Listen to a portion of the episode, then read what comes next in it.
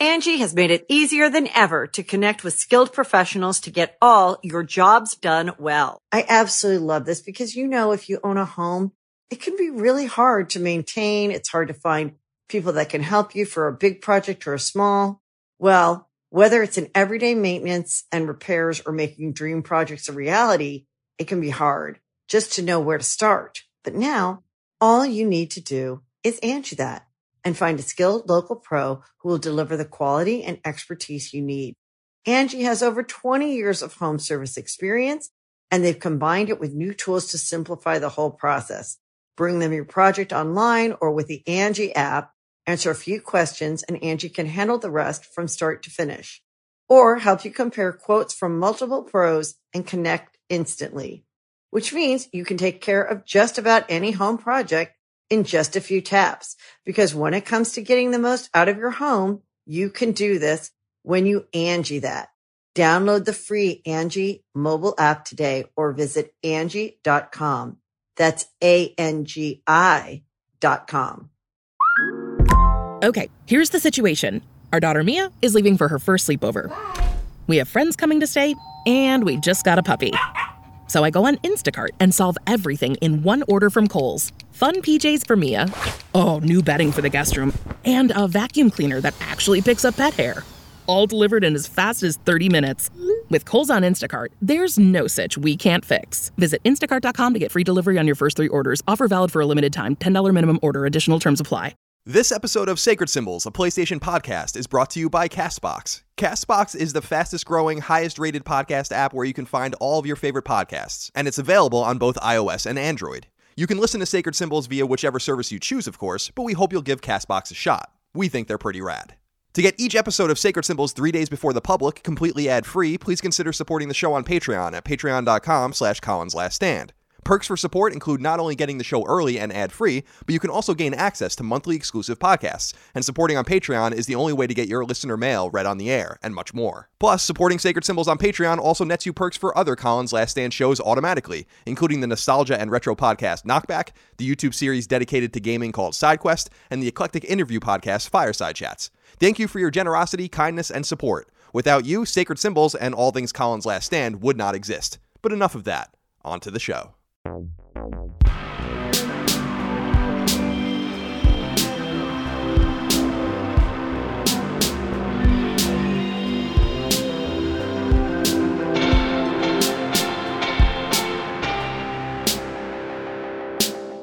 and salutations. Welcome back to Sacred Symbols, a PlayStation podcast. My name is Colin Moriarty. As always, I'm joined by my lovely co host, Chris Ray Gun. Yes, it is me. Hello. How was your life?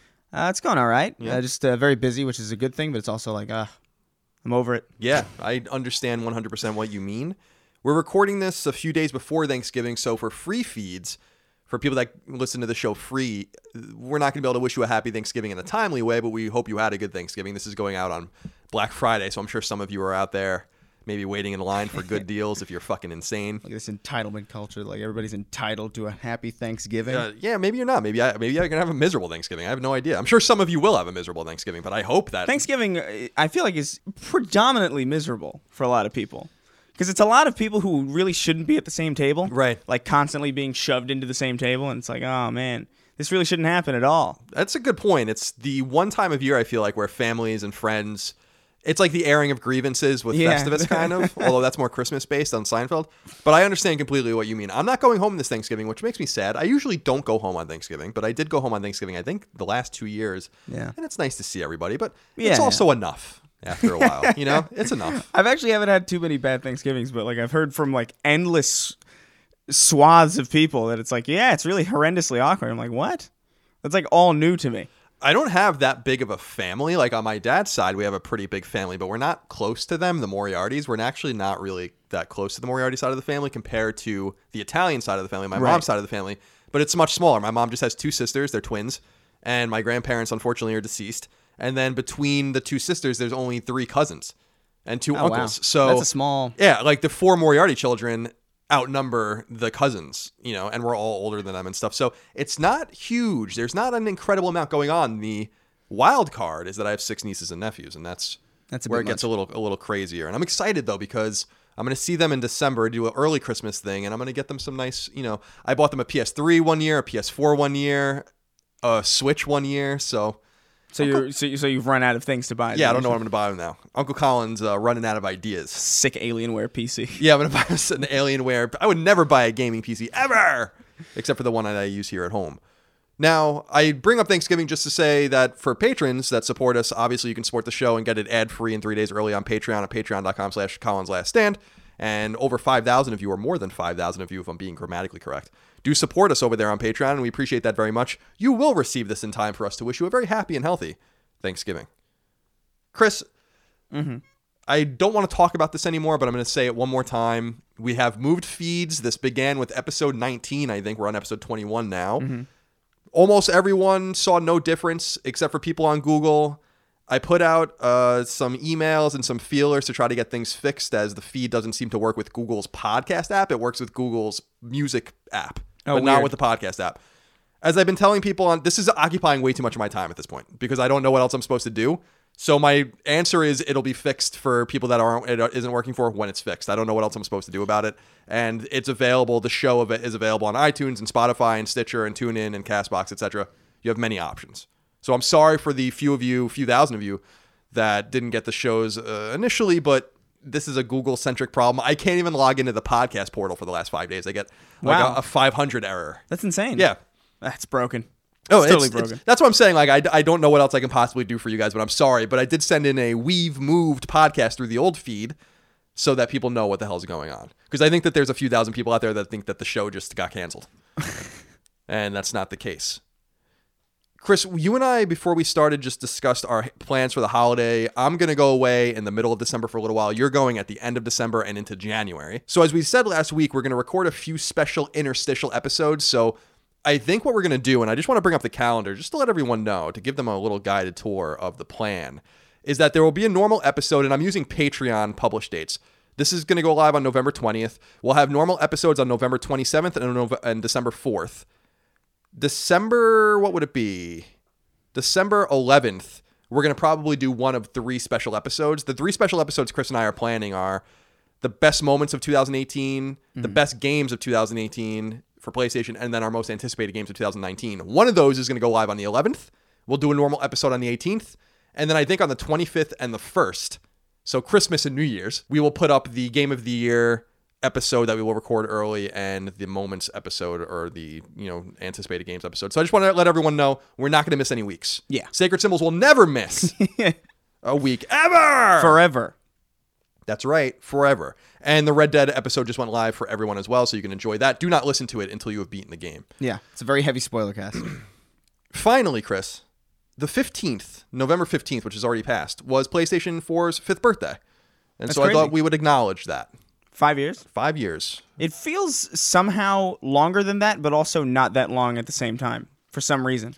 I feel like it's just because like the generation that like last generation was so weird and unusually long that like every generation past it seems like really like oh that was quick. Right, and we're going to talk about what you know the big story this week, which we're going to get into a minute, is that Sony's not at E3 in 2019 or announced that they won't, which has great implications of when the console will come out. Mm-hmm. But as I said, yeah, people that kind of grew up with the Xbox 360 and PS3, or that was their first foray into gaming, I think have an unrealistic expectation of how long generations last. And if it wasn't for the financial crisis in 2008, 2009, 2010, I guarantee you that the generation wouldn't have lasted as long. So that was an outlier for all of us. But Kenneth Ohms wrote into us on Patreon. And remember, if you support us on Patreon at patreon.com slash Colin's Last Stand, one of the perks is that you get to submit your questions, comments, concerns, thoughts, and ideas to our show like Kenneth did. And he said, Hey, Colin and Chris, repeating what I posted after episode 20. Chris, one of the last driver games was set in the 70s and 80s and plays like a G- the GTA series, and Scarface, The World Is Yours, takes place in 1983 and plays like a mixture of the Mafia series with GTA Vice City. You should check them out. that does sound interesting. I, I never really got into the driver games. I didn't know what they were. I literally I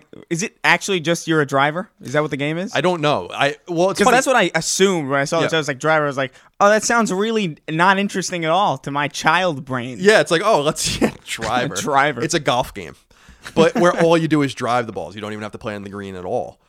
But that was written in for people that don't know because Chris and I were talking about in relation to an audience question about time periods that we didn't or do we don't get to explore in games. Chris had said the 70s, so driver is an option for you. And we did note a few weeks ago when we talked about the best selling overall PS1 games via NPD in North America, that Driver was number 10 on Yeah. that list. But I don't know anything about that series to be perfectly It's got to be a good game though. If it's like, I agree with you when I would see that. First of all, I wasn't really into racing games at all, but it sounded like a racing game to me. And I was like, well, I don't want to play that. So I guess I was wrong. Christian Ruiz wrote into us and said, Hi, Colin and Chris. Fellow fellow Chris here. Well, your name's Christian, but we're to let that go. New patron, thank you so much. Been listening to both of you for a while, but on to my question. I think in a podcast in the first week of August, you guys mentioned EVO, the fighting game tournament in Las Vegas, but didn't talk about results or anything beyond name.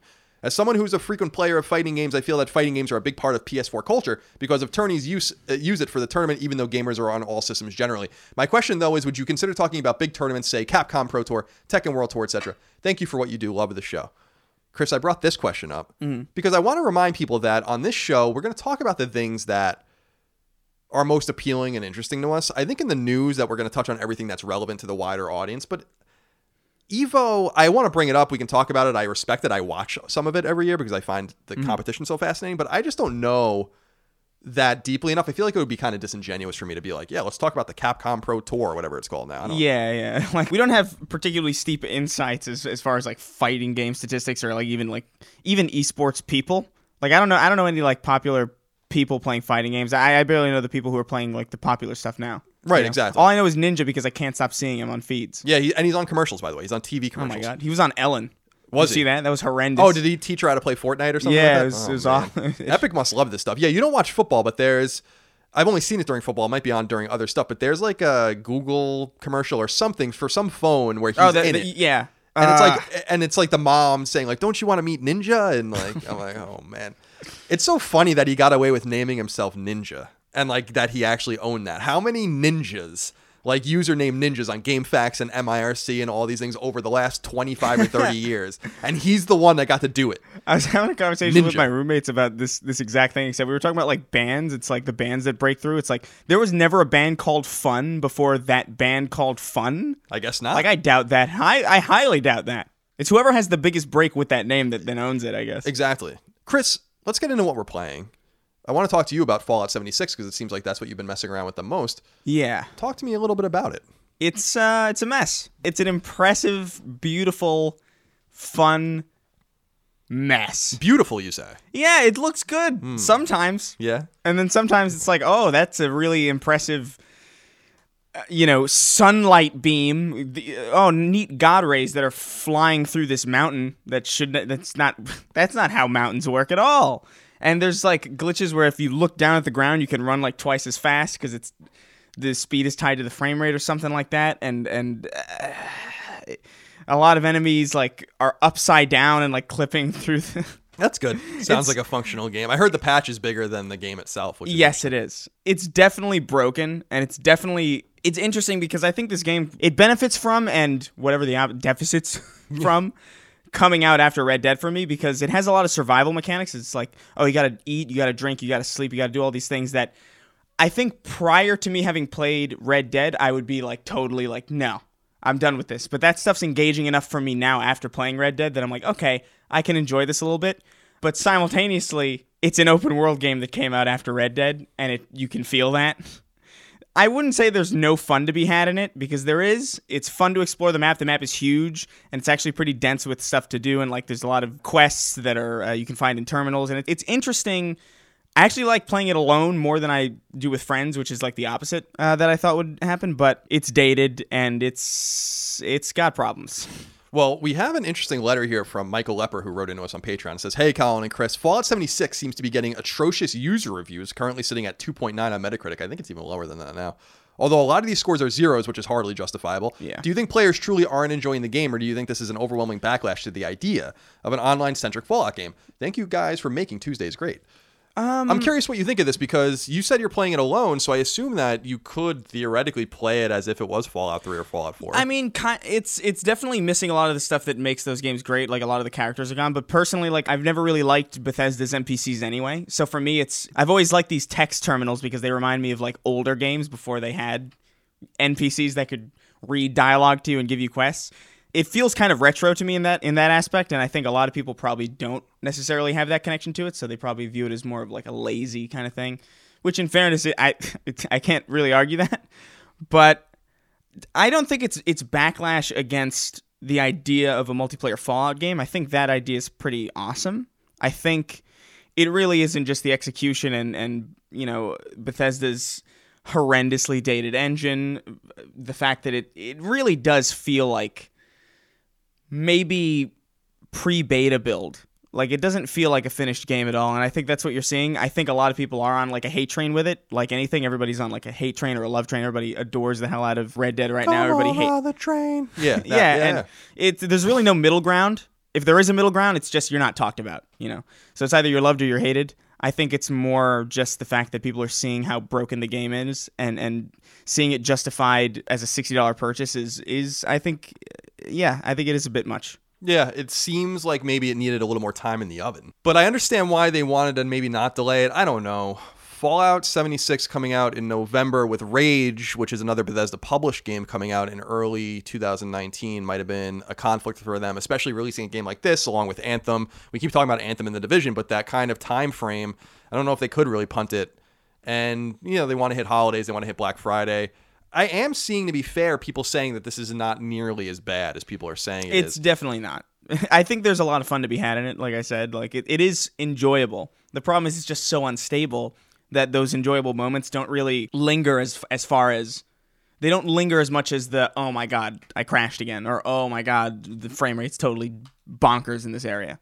You know what I mean? It's just like a lot of little frustrations that kind of overshadow anything that's fun about it, which sucks, but that's really what the story is. well, hopefully we'll see it supported, and I assume maybe it'll come down in price soon enough if people want to check it out. But I hope other people are out there are enjoying Fallout 76 as well. I got our, our we got our coach from Bethesda. I redeemed it, but I'm not entirely sure I'm going to play it anytime soon. And I think the reason for that is because I've been playing Spyro the Dragon. Oh, and you you didn't like Spyro back in the day, or you never played it? I or- did. I just messed around with it briefly. I really don't even have any recollection of playing it. How do you feel about it in current day? It's fine. Like I think it's fun. I'm like 88% completion through the first Spyro. So Right. my one major thing, this is just a major Colin hang up, is it's not uncommon to have games with multiple platinum trophies in it, like Sly Cooper Collection, God of War Collection, all of them. But when you put in Spyro Collection, all three lists appear on your trophy list, and you have to constantly delete the other two, like you know, for two and three, so it doesn't appear anymore. It's really an annoying oversight on their part. weird. But yeah, I don't know if it's just me, but I started because I don't have any connection to the originals really at all. But I'd started playing the original Spyro, and I don't know what I'm doing or why I'm doing any of it. Like, there's no, there seems to be no story. Like, No. I'm go, like, I literally just, I turned it on. It's like Spyro. He's looking all cute. He's in this like hub world. He talks to this dragon, or I don't know what he's doing, and then just starts. Yeah. And I'm like, I don't know. And then I'm just rescuing dragons, and I'm like, I don't really understand what the intent is. Like, what is Spyro even trying to do? But Yeah. it's fine. It's fine. It's a collectathon. it's collect- it's it is a fun. It's easy. It's very easy. have you have you only been messing around with the first one? Yeah, I want to get a platinum in the first one Right, and go that's from there. fair. That I man, I I touched I did maybe Fifteen percent of the first one. And I was like, nah, it's missing too much. Like the, the second and third one, I think are, are where it shines because you, you have a lot more control over Spyro. There's particularly a move in the second one that I don't recall being in the first one when I was messing around with it, which is why I ditched it. Which is before you end a glide, you can do like a hop, and you can get a little bit of, Right. And you can there's a lot more control over platforming in that, which is what frustrated me when I was playing the first one a little bit. I was like, nah, it's very rigid Yeah, and it's one. finicky too. by comparison. I'm not dying in combat typically. I'm dying in like these jumps. Like there's ju- first of all, I get a little annoyed by design, game design, especially in a remade game where it's like it's a vertical game as well as a horizontal game, Spyro. So there looks like platforms where you can land on them and then you just kind of like edge over and fall into water or something like that. And I'm like, but why Yeah. would you design it to make it look like this? But I eventually realized that you can put in cheat codes to not, and it doesn't mess with the plat, you know, the trophies at all. And I just used the 99 life one because there was one part of the game where I died like 50 times trying to launch myself off this thing to get to this other thing, not realizing that I was just doing it wrong the whole time. But Right. it's, you know, I'm just listening to podcasts and playing it. It's enjoyable. It's a collectathon.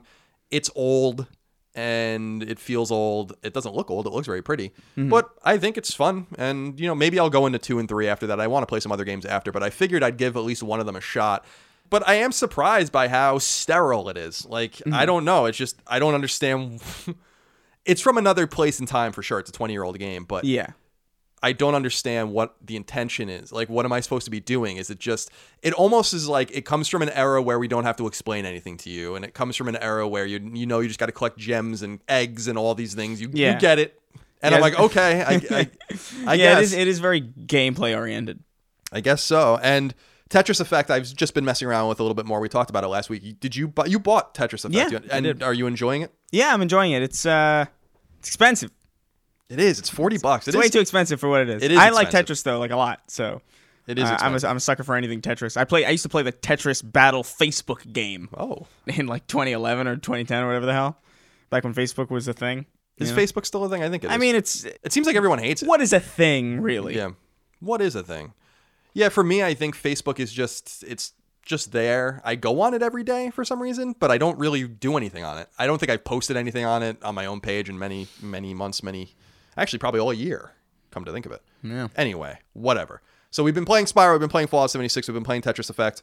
Yeah, I, I'm a little surprised Tetris Effect is 40 bucks. Just a quick reminder, by the way, that Black Friday deals are going on on PSN and in real life. So if you're looking for hardware or software, look into those deals. A lot of good stuff there. PS Plus subscriptions are discounted, etc. So don't go paying full price now, you hear? Chris, let's get into the news. Alrighty. The big piece of news happened when you and I were about to record the Red Dead Redemption 2 spoiler cast, and we decided that while it's very big news, that we would just wait until this episode to do it, and I think we made the right choice. Number one, Sony has officially bowed out of E E3 2019 and will have no presence whatsoever at or around the show, including no show floor booth and no press conference. 2019 will mark the first year Sony doesn't attend E3, which launched in 1995 and has been held every year since. In a statement provided to Game Informer, Sony said, quote, As the industry evolves, Sony Interactive Entertainment continues to look for inventive opportunities to engage the community. PlayStation fans mean the world to us and we always want to innovate, think differently, and experiment with new ways to delight gamers. As a result, we have decided not to participate in E3 in 2019. We are exploring new and familiar ways to engage our community in 2019 and can't wait to share our plans with you, end quote. When Game Informer prodded Sony for further information, including if it would be offsite nearby or something concurrent to the show, kind of like EA does, they said, quote, we will not activate or hold a press conference around E3, end hmm. quote. Now, I have a lot of questions from the audience, but before we even get into them, I don't know if we'll even get into all of them. Because, by the way, a million people wrote in about this, and I did my best to select the questions that were most pertinent to our Well, it's a big story. discussion. A lot of you guys were asking the same questions, to be perfectly honest. So I tried to be fair and spread hmm. it around a little bit. But what? How does this strike you? This is a huge deal. This is a significant deal because it not only reads into the future of PlayStation 5, but it reads into the future of E3 itself. Yeah. And so I think there's two things to talk about here. Yeah, there's quite a bit. Uh, I don't know. I'm sad. I'm sad because I like E3. It's like the one thing that I have that's like comparable to the Super Bowl for a lot of people. Like I throw a party and like I gather a bunch of my friends who are like all into this stuff, and we sit and we watch and we like laugh at, at the ridiculous cringe moments and we like get excited for stuff. And it's it's a nice little uh, kind of environment that I've built around it. Uh, that I don't know. It sucks. I understand it. I understand why it's completely dated and why it's going away, and why we're probably just going to get really mundane directs that aren't nearly as interesting or exciting. I don't know. We'll see. I mean, Brody Rainey wrote into us on Patreon like you can and said, Hello, Colin and Chris, Doom Game of the 21st Century. I was actually thrilled to hear that Sony has no plans to be at E3 in 2019. While it likely points to an independent press conference reveal for the PlayStation 5, I think this move also signifies a larger change in the gaming medium that you've long prophesized, and he's talking about me. Big gaming websites are on their way out. It's no longer relevant or necessary to spend millions of marketing dollars on large conferences stuffed with gaming journalists. Companies can use modern platforms like YouTube, Twitter, and Facebook to control their message directly to the consumer. I think this is a great move for Sony, and I've long wanted to see a cringe infested conferences of E3 come to an end. This is what Chris was just saying, although the memes afterwards were always spicy. What do you guys think? What purpose do these conferences serve if they're no longer going to become avenues for larger announcements? Well, I think that this is where things get interesting because I've said for years, listen, my first E3 was 2004. A lot of people have issue with what I say about this because now that E3 is open to the public and people are like, well, more people than ever go to E3 and stuff. And I'm like, more people go to E3 now than ever because they've let the public in because there are fewer game companies there than ever. Mm-hmm. The first E3 I went to in 2004 was fucking huge. And it was so huge that, you know, there's, what is it, North Hall and West Hall or South Hall and West Hall, something like that in the conference, you know, or convention center in Los Angeles. But there was like marketers and publishers and indie games and all this kind of stuff in a place called Kentia Hall and in these other little avenues and rooms. And slowly, slowly, slowly, that is truncated to where those two big halls are not even totally full anymore. And for people that don't know, PlayStation takes up like a third of one of those halls. So I Yeah. have no idea what they're going to do or if they're going to pay for that space and just hold it or what they're going to do. But I do really believe that this is a harbinger of things to come for E3 because Nintendo has already kind of shown a propensity to pull in and out at its convenience. EA doesn't want anything to do with it really anymore in terms of being on the show floor. They just go off site because it's probably cheaper and easier for them to control their message. And E3 is a relic of the magazine and early website era. It's not a relic of the social media, Twitch, YouTube era, podcasting era. And so Right. I'm kind of in agreement with Brody where I think this is great. And I don't, but, but, Yeah.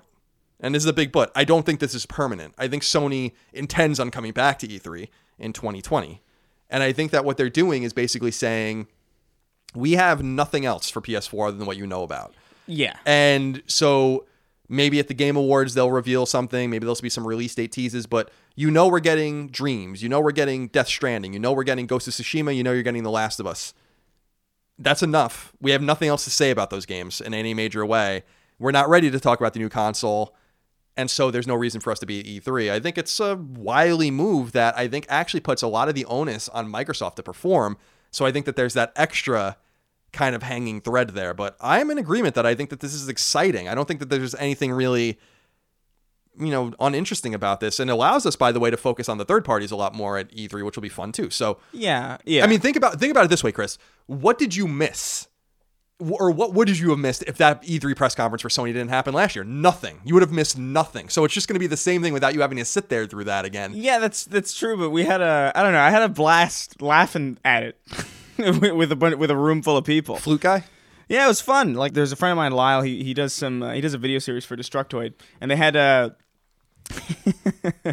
they had a they showed a, a Kingdom Hearts trailer with that horrendous mixing where it's just like the soundtrack and then the voices and no other foley whatsoever, and the whole room like died laughing, and it was like I don't know I'm gonna miss that kind of stuff if it ever goes away because then we're just gonna have like what these really processed edit heavily edited directs from now on, which I don't know. uh, Like you said, they're probably going to come back for 2020. I'd imagine that that's the case because I still I still think E3 is pretty huge. I think it's going to take a few years for it to peter out.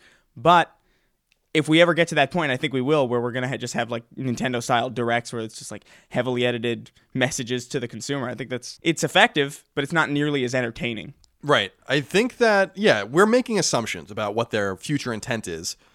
Now, Sony's E3 presence has vacillated over time. They used to do their press conference, for instance, at a huge arena. They don't do that anymore. They moved the press conference into a, more, a smaller and more intimate thing. And I think that they kind of learned their lesson. A lot of people were really hard on them, including me, during E3 because I thought that their E3 press conference was frankly oh, stupid. Oh, this one? Yeah, the last one. So Oh yeah, it was horrendous. it was a nice idea, I guess, but it was just not well executed. It was boring, especially in comparison to Microsoft. And with Microsoft's, you know, thing in Brazil or Mexico, I think it was actually Mexico or was it Brazil? Something down in Central or South America, I forget. Recently, like yeah, X- the XO1, X018. X018? Yeah, I think that was in Mexico actually yeah. but they keep performing. So I think that Sony is either planning on going quiet and then coming out with a big bang, which I think is exactly what's going to happen. Mm-hmm. And I also think that it gives them the advantage of letting their opponent go first, which is something that actually didn't happen the first time. Sony went first and Microsoft was able to react and adapt and not very well to the announcement. PS4 was announced in January or February of 2013.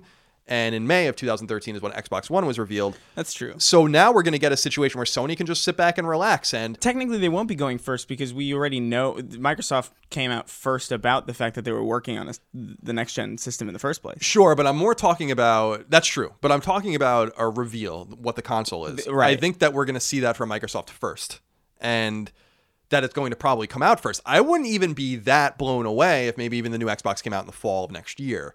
Mm. And it was some sort of you know hybrid device, not hybrid device like Nintendo, but hybrid device that was basically an, a kind of a half step between Xbox One and maybe another console. Maybe they keep iterating. I think all signs do point to a 2020 release for PlayStation 5, and maybe even a late 2019 reveal for it or early 2020. I don't know. I could see it being revealed around like the holidays, around the Game Awards. Next year? Yeah? Yeah. or maybe or probably February, like they did with the PS4. right. So, yeah, I don't think we're going to see anything for at least a year from it. But Tom Cargill wrote into us and said, Hey, Colin and Chris, now that it has been revealed that PlayStation will not be at E E3 2019, do you think it's heavily suggested, this heavily suggests that they will reveal PS5 next year, perhaps waiting for PSX and having it as a huge event to reveal it alongside all their other launch titles? PSX is the great hanging chad for me because there was no PlayStation experience this year. Yeah. No E3 conference, no major blow up at Paris Games Week, no major blow up at Gamescom. They're not doing anything. They're totally quiet. And it's actually becoming, in my mind, quite riveting mm-hmm. because this is a risk reward situation that they find themselves in. And actually, PlayStation Experience, traditionally held in the last month of the year, could be the reveal spot for PlayStation 5. They might not do a one off because when they did the one off announcement in New York City for PS4, PSX didn't exist yet. It was still two years away. So this could be a way for them to make that an incredibly relevant show in December of next year. Come out with the console, the controller, the launch library, the exclusives. They have basically Yeah. their own E E3. I think so. I mean, I think that that's probably a safe bet. So I think that Tom has some good insight there because I think PSX is not gone forever either. I think that Sony's strategy is simply to say like our games are selling, our games are good. PS4 is going to pass 100 million sold. We have, with the exception of Red Dead, arguably the two games of the year with God of War and Spider Man. We're going to have all of these great first party games next year, including a probable game of the year contender in The Last of Us. We don't really need to do anything. Why shake, rattle, and roll when you don't need to really do anything? I can, I'm kind of sympathetic to that. The optical game is only important to a segment of the internet, but not That's to the people that are playing the games and buying the games. It doesn't seem to matter to them. Yeah, I am curious though. Like, it is interesting that they because last year their E3 was like you had a decent amount of new stuff, and then this year's E3 was very, very repetitive. It was the same stuff that we saw last year, and this year they're not showing anything. It is. It does. I'm starting to feel like, is there anything even really going on? It does get the sense that it's like, are you doing anything? It's, I, I'm sure they are, but like the, it feels like what's what's happening here. it, it is true that it could go the other direction. That they're so out of sorts behind the scenes that they literally just don't have anything to show. But I just I find that hard to believe. Yeah. I I'm sure think- they have stuff to show, but like Yeah. between the the update to the the username thing and like all these like little micro snafus, I feel like there's a lot of weird stuff going on at Sony. I feel more interested in what their strategy, their forward facing strategy is in a smaller way. Like E3 is awesome, PSX is awesome. These are great distractions for us. But mm. I'm even noticing on PlayStation Blog, you, you know, PlayStation Blog is kind of a shadow of its former self when you look at it five, six, seven years ago when there were constant posts on there where they were revealing all sorts of interesting stuff and having interesting interviews. It seems like PlayStation Blog is kind of an afterthought at this point.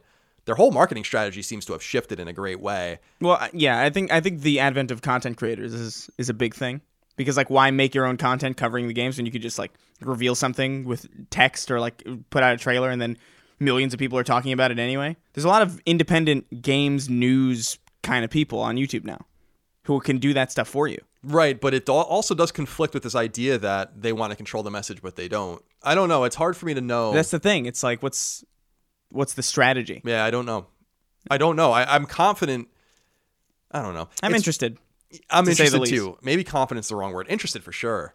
Because we did say not too long ago that, and I said it to you. I don't know if you agreed. I don't think you did actually. That I feel like Sony is setting itself up for a big stumble here. I, I, I don't know anything that would indicate that that's true. The things that I do know indicate that that's not true, actually. Yeah. But I see a very resurgent opponent in Microsoft making lots of moves and building excitement towards something. Now, building excitement towards something only matters if you are able to deliver on that, and so that could easily blow up in Microsoft's face as opposed to Sony not building up anything, and then they basically win by just showing them anything or showing us anything at all. I don't know. Yeah. It's very interesting to speculate, but I think that this is a two pronged thing because I think that this reads into the health of E3. And anyone, by the way, I'm just going to repeat it. I've been to almost every E3 since 2004. E3 is a fucking shadow of itself compared to the way it used to be. It just straight up is. It just straight up 100% is. For anyone that went back in the PS2 or PS3 era, you know that already. So saying like the numbers are up and more people are going than ever, yeah, because you're allowed in now. Eh, that wasn't the case. Did they used to be allowed in though? no, you were you had to have a media badge that was the lowest rung, and almost anyone can get one if you just tried. But a lot of people wouldn't. Like if you had a YouTube channel or a blog, you can go. And then there are exhibitor badges and all that kind of stuff. But no, I think it's only been the last two or three years that the public has been allowed, and they're letting more and more people in. And I think that that's to kind of compensate for less interest. I have no interest in going to E3 at all. Like I, I just have no interest in being there at all. Yeah. And I, I don't really have an interest in going. Yeah. I do have an interest in watching this the show with a group of people who are just going to get drunk and have a good time watching uh, Yarny shaking. Did you? Yarny is my guy. Yeah, that, I felt bad for that guy because he was like shaking. Yeah, I was felt bad scared. too, but I I also was cracking up. It was funny. Angi has made it easier than ever to connect with skilled professionals to get all your jobs done well. I absolutely love this because, you know, if you own a home, it can be really hard to maintain. It's hard to find people that can help you for a big project or a small. Well, whether it's in everyday maintenance and repairs or making dream projects a reality, it can be hard just to know where to start. But now all you need to do is Angi that.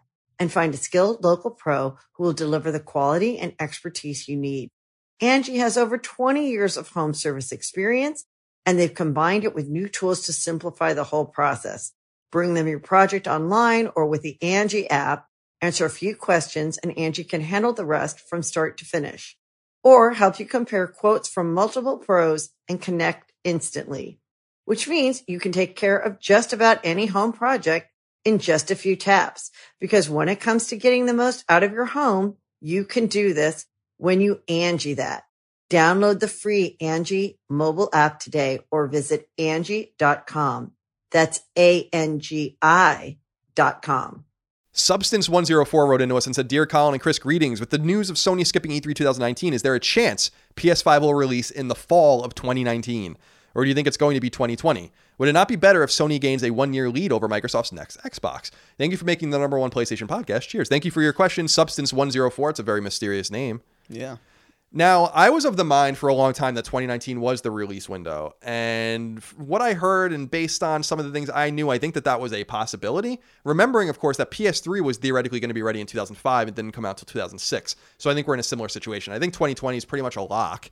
And I think the reason that they might have pushed it, if they did ever push it, or if that was ever their intent to release it earlier, is because PS4 is doing so well that there's literally no reason to interrupt its flow. Like if people are still buying PS4s, then just let them buy PS4s. Why would we make a PS5 and release a PS5 and just stymie and basically abort this Yeah. console that's going to sell 100 million units, keeping in mind that it's already surpassed PS3 sales in three and a half, four fewer years. Yeah, no, they've they've got a good momentum going, and I think they're probably going to keep that momentum going into 2019, especially with all the exclusives they have lined up for that year. I think even revealing it in 2019 would would be a mistake. I think again, I think February 2020 is probably the likely place, just because again, there's no reason to interrupt it, and also 2020 is just a, a sexy year. This is a nice futuristic sounding year. It's like a perfect time to release something. It is. And Marketing wise, I think that would, that's just like pretty perfect timing. reminds me of Dreamcast with 9999. I mean, that was Yeah. for people that were around and remember that that was a huge marketing campaign and that was a very memorable thing. I'll never forget that and I bought it that day. But I don't know, there's a lot of different ways that they can go. I don't think going early necessarily matters. Xbox 360 went in 2005, PS3 went in 2006. Xbox 360 ended up getting outsold when all things came and settled down, but it did have an advantage for the first half because of that. Because hmm. people didn't want to wait. And Xbox 360 for people that I remember when my roommate in college, Doug, got his Xbox 360 at launch in the fall of 2005. It was so impressive. I was like, I had never seen anything like this Oh console. yeah, that console flipped me out. The fact that there was a, the the controller was wireless by default hmm. Confused the hell out of me. Yeah, it was I like, I don't understand this. and it had an interface which was amazing. I think you know I was talking to Erin about this, my girlfriend, because she's so used to using PS4, and Mm-hmm. I was telling her, you know, PS3's interface as we discussed, I think was so bad, but we had a time not too long ago, and I think most people remember this, where you your console didn't do anything if there wasn't a game in it. Like you, you didn't turn on your console and then it just did a bunch of shit for you. And Xbox 360 was the first console I ever saw where I'm like, wow, you can actually like dick around with this thing Yeah, as if it's like an interface or a little computer. I still think that if anyone goes first, Microsoft goes first. And I think that it benefits Microsoft to go first. I think that 100%. there's no benefit, I think, in Sony going first. And Microsoft will maybe send their console out first. But the thing that confuses me about this is that in all their new acquisitions for studios at Microsoft and Microsoft's camp, they can't possibly be ready to go. And they probably won't be ready to go even in 2020. Some of them might have had projects that, that were acquired midway through or whatever from another publisher. But I think Microsoft actually has to let these things settle for a little while. So I wouldn't be surprised if they both went at the same time hmm. and that that time might be 2020. They only released Xbox One and PS4 a week apart or two weeks apart the first time around, so it's not like that would be unprecedented. Mm-hmm. And it's going to be about who has the games and who has the launch library first, and that's what I'm excited about, Chris. Although we have no information about that, is that I really feel that a game like Horizon 2 or something like that could be a launch game for PS5, which would be fucking gigantic. Considering how big that is, usually they go with a Killzone or something like that, which is fine. but yeah, but but again, like think about how many years in a row we saw Spider Man before it came out, and think of like, do you think that PSX or at E3 that year that they would show Horizon to launch with the console? Maybe why wouldn't they? I I don't know. I don't know because like I feel like they have the strategy of building stuff up for a very long time, and Mm. Yeah. they have for a while. It's not like Bethesda who is like, "Hey, Fallout 4, it's out in like three months." Like Days Gone, how long have we known about Days Gone? It's Days Gone, I totally out. forgot that that the was Last of Us. We've seen trailers for two years. You But, know what I mean? but doesn't that indicate that that's why they're going quiet now? Is because maybe they're changing? it does, but I, I, I don't know. I'm just going on like what we've seen, and it's just confusing right now because it, it seems like there's two philosophies going on that are constantly clashing with each other right now. That everybody's like, all right, let's just stop. Let's just stop doing everything and just have like some release or some uh, not release, some uh, crazy event sometime in the future. Let's just put a hold on all this. What's interesting about it to me is that with console launches, they have to actually take into account not only enthusiast press and the enthusiasts like us, but actually mainstream press too. And that's mm-hmm. another thing that's really important. Like what what is the Wall Street Journal and USA Today and the Washington Post going to write about PS5? And that's relevant. That's incredibly relevant to the market and incredibly relevant to kind of, you know, moms and dads and general consumers and people that aren't tuned in and that might buy one game or two games a year. They have a lot to balance. I would love to be a fly on the wall of their marketing Oh, yeah. uh, and in their planning meetings because the one thing that's certain to me, the one thing that seems to be very certain to me is that Sony Interactive is becoming very American. Japan is ceding control, I think, very slowly in ver- different avenues. We can see that even with the censorship brouhaha going on right now.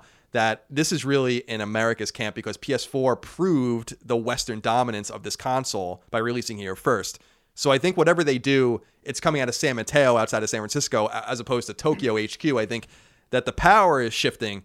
And with the power shifting, I think the expectations of how things are shifting. Think about the way Japanese publishers talk about their games. We're going to talk about Final Fantasy in a little while.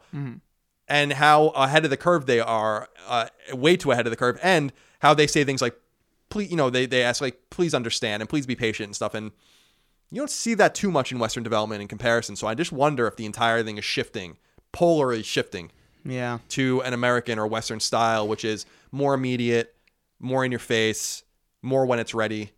The unfortunate thing is that I just think that 2019 is going to be pretty quiet. Not for game releases. We're going to get Days Gone, Dreams, Ghost of Tsushima, The Last of Us, and maybe Death Stranding. Yeah. It's five games. And E3 is still happening. It's just not PlayStation oriented. Right, so point. we're still gonna get Xbox stuff- kind of owns E3 at this point because Nintendo barely even showed. They do like a, a direct around E3. Yeah. But now they're going to be the only ones. It's very interesting. It's going to be weird. That's what I'm saying. Like, it's all, this is a massive pressure. It's like a championship I think it's the opposite. You think so? I, Yeah, I- because I think a, a big problem for Microsoft is they always had to go first at E3, and then when E3 was over, Sony would close the show, and everybody was like, "Ah, fuck, that was so amazing. We saw Kingdom Hearts for the sixth year in a row. Oh my gosh!" Right. You know, and now they don't have to deal with that. Now they own the show. It's gonna be interesting. It could be viewed as like a really bad like amount of pressure, but I think it. I think it also could be like, oh, awesome. You know what I mean? I think it depends. It does depend. It, all totally depends, on how they. It can go it one way or the other. It all depends on how they you know handle it. But because they've already made so many big announcements now. Microsoft, what would be really fascinating, and I would love this, I would love this, is if Microsoft was like, we are, they already said that they're going to be there, but I would love if they were just like, we're not going either. and I'd be like, what is, What's what is happening here? This is awesome. But that's, they already made their little tweet saying they'd be there. Yeah. I personally think the pressure's on. You know, it, it reminds me a lot of sports analogies where like a team that's, you know, well, we just saw this with the Rams, for instance. They finally lose a game. They're like nine and one, and they're like, the pressure's off. Now we've lost. Now we don't have to worry about being that's perfect anymore. You know, and it's a win lose scenario. This can go very well for Yeah, them. They're yeah. gonna have all the spotlight's gonna be on them, and it can go very bad. I think it's. I think it's the pressure's off. I think it's interesting. We will see. we'll see. Eric Adams wrote in and said, Gentlemen, it seems to be of no real surprise that PlayStation is skipping out on E3 in 2019. The relevance of the show has been waning for many years, and I think it speaks to the overall state of gaming right now that the top dog of this console generation doesn't feel the need to be there. My question is this With 24 7 access to breaking gaming news and product reveals, is there still a future for convention style location based events? PAX is evolving to include slash promote additional multimedia entities, podcasters, YouTubers, etc. But will that be enough to maintain four shows a year? Was Nintendo actually ahead of the curve with its directs? Would love to hear your thoughts. There is no doubt that Nintendo is ahead of the curve with its directs, although I find them more overwhelming than usual the more that they go on. But Yeah. I like watching Nintendo's little edited things where they tell you exactly what they want to tell you. And I said this about Square Enix too when they did their little presentation during E3 instead of doing a conference. That respected my time. And I, I appreciate that. So I think that, you know, I'm even surprised, and I've heard in, I've heard it from many of my own developer friends and publishing friends and contacts. Everyone is tired of all of these shows. Everyone. I don't Yeah. think that there's one person that's like, great, there's four Paxes. Awesome. I don't think anyone feels that way unless you're going as an enthusiast. But the people that are making the games and showing the games, you know, and then there's PSX and there's EGX overseas and there's stuff in Toronto with Fan Expo, whatever, and there's E3 and there's Gamescom and there's Tokyo Game Show and Paris Games Week. It's like every fucking two seconds. And I think these guys are finally pushing back, being like, nah, we can't operate our companies like this. This That's isn't what I mean, though. That's why I like because like E3 to me is like the one that's justifiable because you actually get stuff out of it. It's not like Gamescom where it's like for several years nothing happens and then maybe one thing gets launched or revealed. There's too many little things that just kind of are shittier E3s to me. And I'm not saying like as a convention. I'm saying as like a sh- as like a live kind of show. You know what I mean? Because you can live stream PAX. You're not going to really see anything of any substance. Right. It's PAX. Yeah, I've done PAX a few times. Like w- you and I will maybe probably do the show live at PAX one year. Yeah. that's what it's all about. Like the the show floor is fine, I guess, but I'm like the anti-enthusiast in this way. Like where I'm, I've never been, I've never been one to be like, this is fun. Like I want to be at the show. I want to wait in line for three hours to play a game. I just, Oh yeah, I'm not going to. I don't get off play a on game. that. That's ridiculous. I don't get off on that. I'll play when I play it. So I don't know. I like celebrating nerd culture and enthusiasm in my own way, but it's never been at these shows. I've always kind of tried to avoid them. Luke Ashmore wrote in and said, Hey, Colin and Chris, given Sony's upcoming absence at E3, I'm interested in what Microsoft and Nintendo could possibly do in order to make the most of the situation. This is an interesting question. He goes on, but I just want to really focus. We haven't talked about Nintendo really. Mm-hmm. Nintendo's obviously always the odd man out, but they have a very strong platform in Switch, and they have a lot of momentum going right now. Pokemon game just came out. They're going to have more to show. I actually think one of the big and interesting openings here in terms of oxygen in this vacuum is Nintendo at E3. Mm-hmm. Not that they're competing on the same plane, but whenever Sony's not there, like you said, to suck up the oxygen at the end of the show, this gives a lot more front heaviness to Microsoft and Nintendo's traditional pre opening conferences. So while we focus on Xbox, I think Nintendo has a nice opening to do some cool stuff here, especially with third parties. And I'll be interested to see how that goes, although I have no insight into Yeah, that. maybe. I mean, I know there's rumors of like a an upgraded model of a Switch or something that's been going around. Yeah, and the dockless Switch, which I think is a guarantee at this Yeah. point. But I don't know. I, I'd be interested to see how Nintendo reacts to all this. I mean, they are a player, they are a relevant player. Absolutely. And finally, Al Karan wrote into us and said, What's up, Colin and Chris? With PlayStation not showing up at all at E3 in 2019, what do you think this does to the release dates for The Last of Us Part 2, Death Stranding, and Ghost of, you said Tsunami, but it's Tsushima. Do you think they will be cross generation with PlayStation 5 at launch? And do you think it's a good idea to do that with so many PlayStation 4s out there already? Or do you think that it will cannibalize their games by being on both? Take care and enjoy the rest of your day. Well, I think it's a given that PS5 will play PS4 games, so that's not going to be relevant Yeah, yeah. But I don't think it does anything. I think that we're going to get the release date announcements. I think we're probably going to get some release dates announcements at the Game Awards, Yeah. which is in December. But I've said before, I think you're going to get something like Dreams. You're probably going to get Dreams, Days Gone, The Last of Us Part 2, and Ghost of Tsushima all in 2019 in that order. Yeah. No, I agree. And then I think Death Stranding is going to be a 2020 game. We'll see. I feel like because the architecture of these machines and, and the way these games are made are a lot more PC oriented now. They function very very much like PCs, like especially with the you know the PS4 and the PS4 Pro playing the same games, but like at different refresh rates, or like maybe this oh this has more uh, this can render it at checkerboarded 4K. You know, I think what we're gonna see is if any game that you're gonna get on PS4 going forward on PS5, you're probably just gonna be able to play that disc on PS5, and it'll just look better and perform better just like you would uh, be able to launch a game on a PC with an upgraded graphics card or an upgraded. Uh, RAM chip, or you know, I think that's probably what we're gonna see. I'd be curious if they actually end up being different SKUs because that seems kind of old school now. Yeah, I don't think that you're going to see that. I think at the very best, like you said, maybe there'll be a rule where there has to be a patch that up reses things. If you le- release a game on PS4 as of this date, then it needs to interact with Yeah. PS5 in a special way, very similar to Pro. Yeah, they already do it. Right. So And a lot of it happens automatically on Pro, but there are modes that you can select and it knows that you're playing on a Pro. So I would assume that that's going to be a thing where, like, as of this date, if you release a game on PS4, it just needs to play nice with PS5 in not just a backwards compatible way, but in terms of an upres, like you said, resolution kind of way. All right, that's it for E3. We'll hear more about that. I doubt, but maybe we will. Maybe there'll be more information about that in the near future. But very exciting and interesting news. Lots of speculation going on about PlayStation 5. Can't wait for us to hear and learn more about it. And I wish someone would talk to me on the record about it, but they won't. This is just fascinating, honestly. Number two, PlayStation 4 is officially five years old. Its fifth birthday was technically on November, November 15th, which marks five full calendar years since PS4 launched in America, the first territory it was available in, on November 15th, 2013. To celebrate, Sony revealed some new interesting statistics about the console and how it's been doing those past five years. For starters, the console, as of mid September, has surpassed 86 million units sold worldwide and will likely surpass 90 million sold by the end of the year. It's crazy. As of mid June, so nearly six months ago, nearly 778 million pieces of software were sold for the console. The five best selling games on the console over the past five years listed alphabetically are Call of Duty Black Ops 3, Call of Duty World War II, FIFA 17, FIFA 18, and Grand Theft Auto 5. While the five most popular games on PS4 listed alphabetically are Call of Duty Black Ops 3, FIFA 17, FIFA 18, Fortnite, and Grand Theft Auto 5. The most downloaded PlayStation Plus free games over the last five years were Call of Duty Black Ops 3, Destiny 2, Dead by Daylight, Just Cause 3, and Mafia 3. And finally, the most popular controller colors in order are black, blue, red, white, and camo. Pretty interesting stats. What color is your controller or are your controllers? I have the red uh, Spider-Man PS4 one. Oh, nice. Yeah.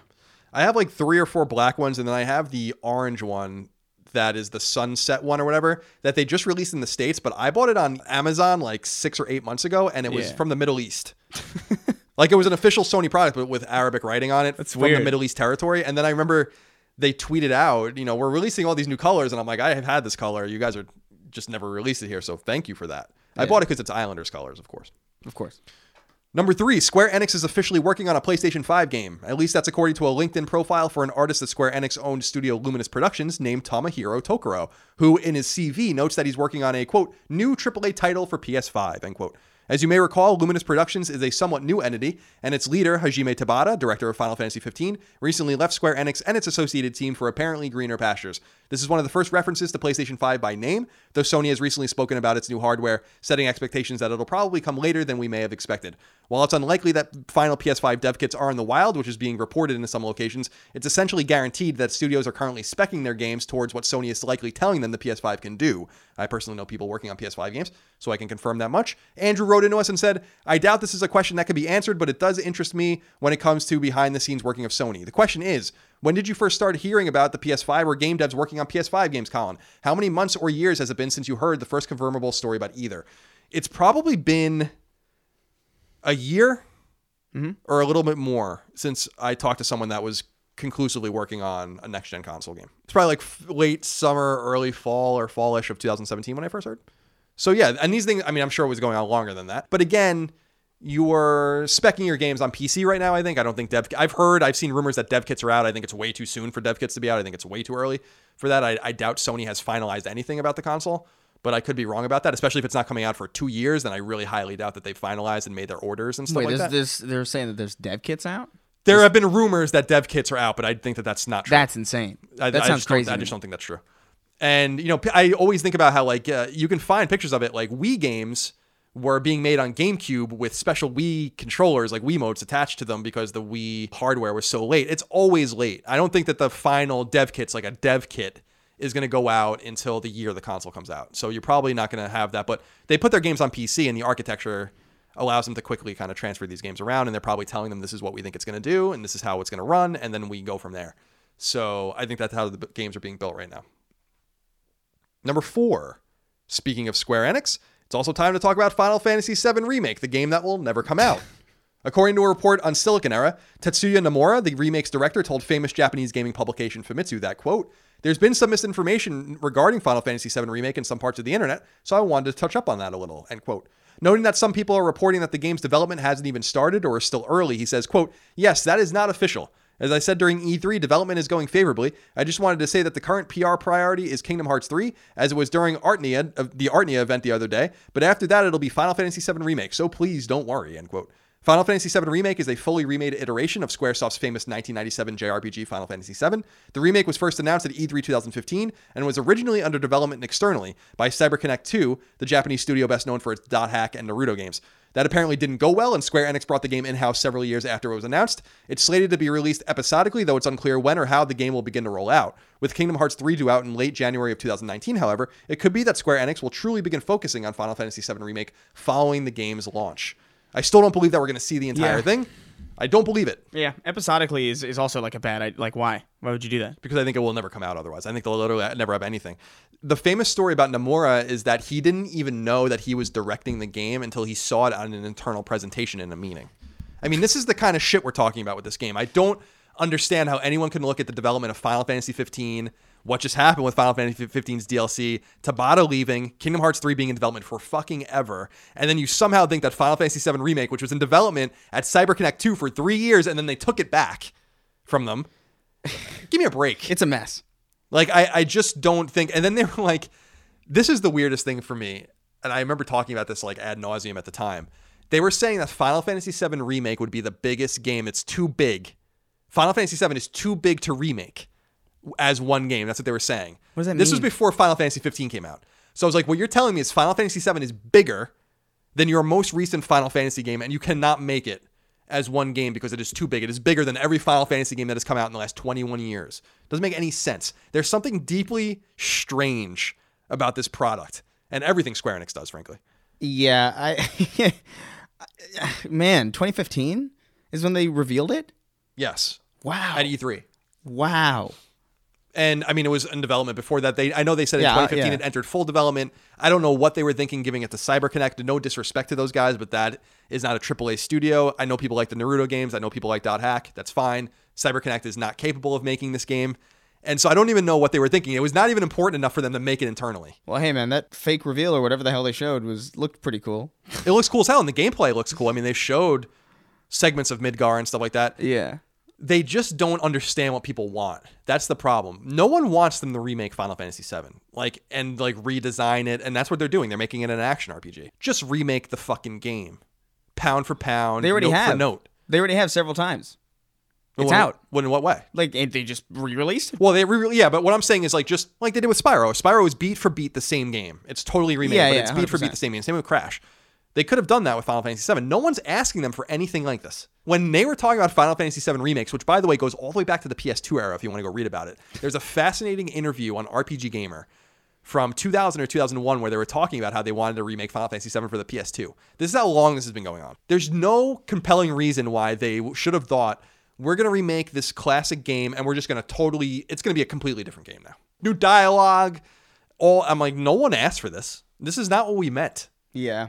I will really be interested because even if the first episode comes out, it's like I think the first episode's only through Midgar. What if it's incredible graphics, but it's still the same, the same models with like the big like Yeah. chunky arms? Rectangle arms and stuff like that. Yeah. It'd be awesome. That'd be amazing. We'll see. Number five. Unfortunately, we have to talk about THQ Nordic yet again because they continue to move and shake. For starters, the Austrian publisher has acquired a new studio to bring in its first party, Bugbear Entertainment, which hails from Finland. Bugbear was, I just said Finland. Bugbear was founded in 2000, and you'll likely know it best for its FlatOut racing series, which began on PS2 in 2004. Its newest game, Wreckfest, will be released by THQ Nordic for PS4 in 2019. The publisher also revealed that it acquired Coffee Stain Studios, a Swedish team founded in 2010. Coffee Stain Studios is behind the two Sanctum FPS games, though it became most famous for 2014's Goat Simulator. It has since turned into a bit of an indie publisher, so it's unclear what THQ Nordic plans to do with the team. Meanwhile, THQ Nordic also revealed its Q3 2018 quarterly financial results. Net sales for the publisher are up 1,403% year over year, largely driven by its acquisition of substantial publisher Deep Silver. Most staggeringly, though, THQ Nordic revealed that it has 35 games in development that haven't been announced. 20 more games are in development but have been announced, including titles like Metro Exodus, which is due out in 2019. So there are at least 55 games or 60 games. 55, I guess it would be. This is in. This is.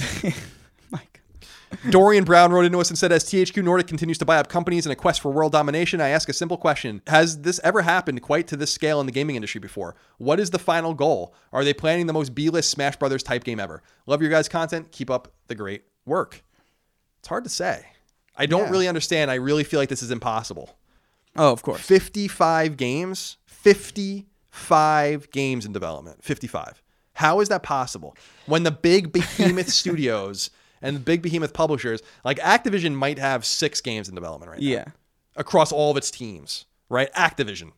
Sony maybe 10 including the PS5, maybe 12 including small and VR games and then obviously its second party would grow bigger than that 55. How do you even have a production pipeline from your publisher. And what I mean by that is producers come often internally, but also from the publisher side. So how do you even have a publisher structure that's monitoring all this? I feel like they they probably tried to buy this show at some point. They're constantly buying shit, It doesn't make sense.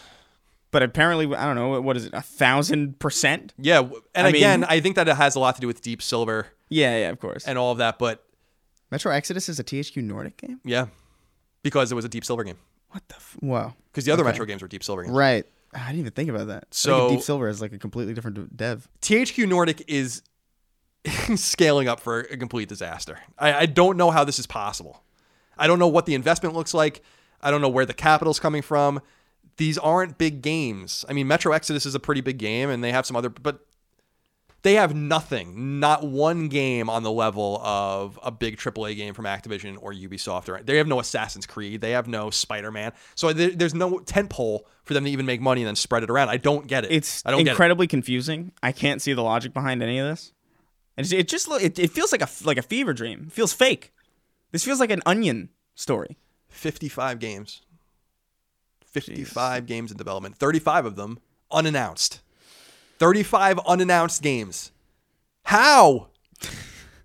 How do you have? Thir- how are there even 35 You know game that is? ideas? That, you know what that means? That means uh, somebody pitched something and they wrote it down in a in a Excel spreadsheet.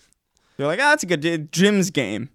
I got a bad feeling about these guys. I really Jim's do. game coming out Q1 2022. Jim's game. Number six. Telltale Games, or what's left of it, has officially entered liquidation to pay back its creditors and its outstanding debts, according to a report on Game Daily. The website notes that Telltale is in what's called assignment and not bankruptcy, meaning that it can and is actively seeking out avenues to pay its debts by actively leveraging what it owns and operates. As of the time I'm writing this, it appears that this situation has resulted in certain games being taken down from Steam, though PS4 seems to still have all of Telltale Games titles up, according to reports. It could be that the stakeholders may intend to re-release those games in their, on their own to make their money back, though that's conjecture. What is confirmed by Game Daily, though, is that because of the liquidation process, all laid-off Telltale employees who already didn't receive standard severance of any kind will lose their Cobra Health benefits too at the end of November. So that's the end of that, I guess. Yeah. Very sad. Again, remember Skybound, who is I think Robert Kirkman. That's his name, right? The guy who made Walking Dead. That's his company, and Yeah. they're gonna kind of finish the series for Telltale. I don't know what that looks like. I don't know who they hired, but it looks like Telltale is finished completely now. And we obviously wish our very best to those who are losing their benefits, especially right around the holidays, which is always pleasant. Yeah, that's awful. Number seven, Final Fantasy XIV is getting a major new expansion called Shadowbringers. Shadowbringers is set to be launched in the summer of 2019, according to Square Enix, and will be immediately available for the PS4 iteration of Final Fantasy XIV upon launch. The news was first reported at a Fan Festival, a Final Fantasy XIV centric event in Las Vegas, and the announcement came from the mouth of, of Naoki Yoshida himself. Yoshida, of course, is the game's director and producer. Little else is known about Shadowbringers at present, though we'll open up lots of new quests and even a new job and race, along with a raised level cap and much more and people really enjoy that game. I don't play it because I'm not a gigantic nerd, but I know some of you out there really wanted to hear that news. And finally, Chris, a wrap up. Oh, good. Number eight, PSVR centric shooter in Death is coming to PSVR on November 27th. November 27th will also see the release of Floor Kids on PS4, a game all about breakdancing.